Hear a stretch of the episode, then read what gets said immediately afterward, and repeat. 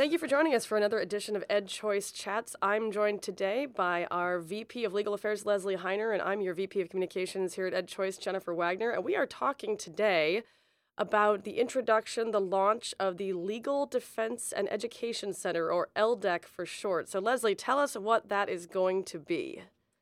Thanks, Jen. I'm happy to speak about this uh, because we found over the last, uh, I'd say the last few years in particular, the legal attacks against school choice have increased, and not just in number, but also in the intensity of those attacks. And through this process, we've learned a few things. So, we've learned first that those who oppose empowering parents with the right to have their own choice over the children's education that they are getting a little more creative in the ways that they're pursuing litigation against us. So it's becoming a little more complex. But the other point that has arisen that I think is equally important it's not just the litigation getting more intense, but it's also the fact I've noticed that a general understanding amongst lawyers, um, judges, um, attorneys generals, is um, a little bit light on actually understanding school choice and its connection in particular to the First Amendment, religious liberty, etc. So there's some work to be done here, and it takes a lot of time. so the Legal Defense and Education Center will will give me some opportunity to be able to fully focus my attention on legal affairs in addition to the national outreach that I'm doing. The wheels of justice do sometimes turn slowly, but this is not yes. going to be just Ed Choice and the LDEC and you. Talk a little bit about how uh, you're planning to collaborate with other organizations and, and really put forth a unified front when it comes to defending these uh, these school choice laws. Well, now you're talking about the fun part.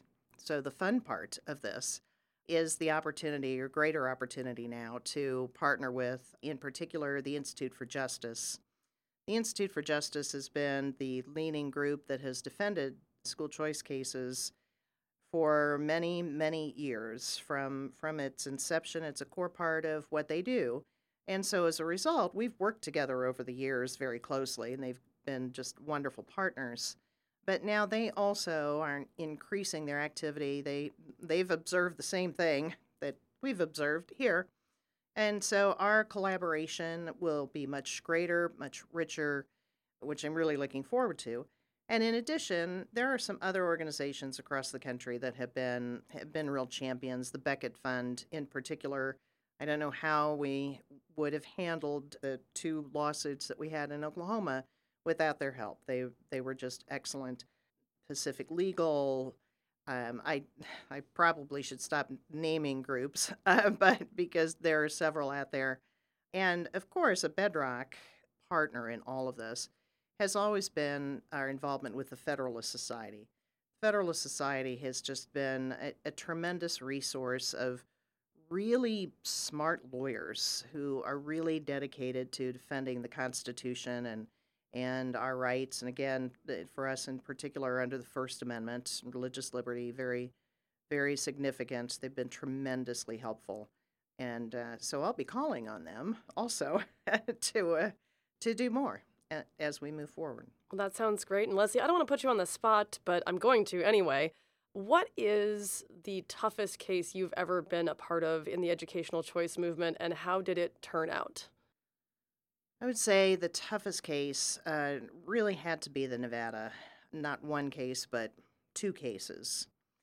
In in Nevada, uh, there was the normal type of First Amendment religious liberty challenge based on Blaine amendments that we typically see in every school choice case. But in additionally, there was a very strong offense by opponents regarding the funding of the program, and they came up with some rather unique arguments for that. So they were uh, they were strong challengers, but it wasn't just that. I mean, I like a good challenge like that. That's great. There's nothing better than than arguing the fine points of the law to try to find really where the truth rests. There's something very good about that. However, their tactics were a little over the top.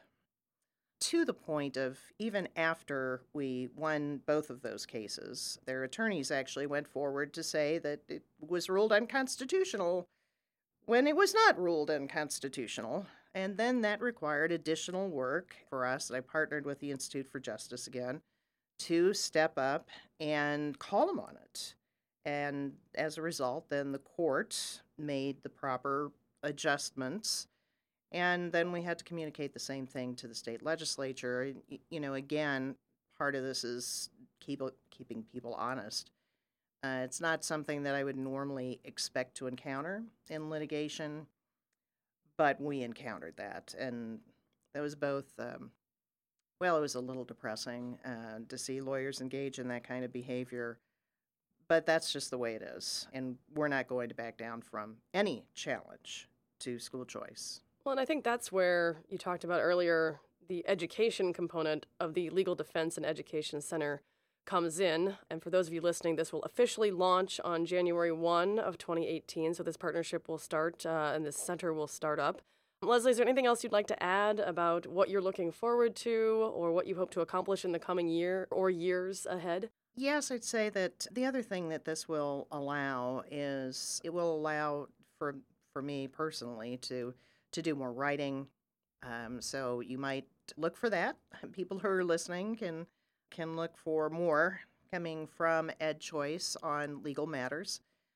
I think it's also really important that for people who are not lawyers, but who are deeply involved in the policy of school choice, or parents who are trying to understand all of this and what it means, I think it's really important that they also understand the legal side of things and what's happening, but also why things are happening, why people are making certain arguments one way or the other. Uh, so I'm, I hope that over the next few years that I can build a bridge between litigators on one hand and policy people and parents on the other hand because, in my view, the greater understanding of the entirety of this issue, what it is, and how we defend it, and how it works for parents and for our children, the more we understand the whole picture, the better off we'll be, the better we will be able to enact programs for children that work to to the best outcome for kids. That's that's always the goal. Yeah, and that's what we should never lose sight of is that you're having to fight this fight along with other attorneys and, and other organizations because there are challengers out there who don't believe that, you know, every child should have access to the right schooling option that works for them or that the funding that is allocated to that child from the government should follow that child. So we're that's looking right. forward to uh, to the launch of the uh, Legal Defense and Education Center. And so you don't have to say it, but I will. Anyone who's interested in supporting this mission can go on our website, edchoice.org, and make a contribution to support the Legal Defense and Education Center or our work overall. Leslie, thank you so much for joining us today. We are so excited about what the future holds. Thank you, Jen. I'm very excited about this too.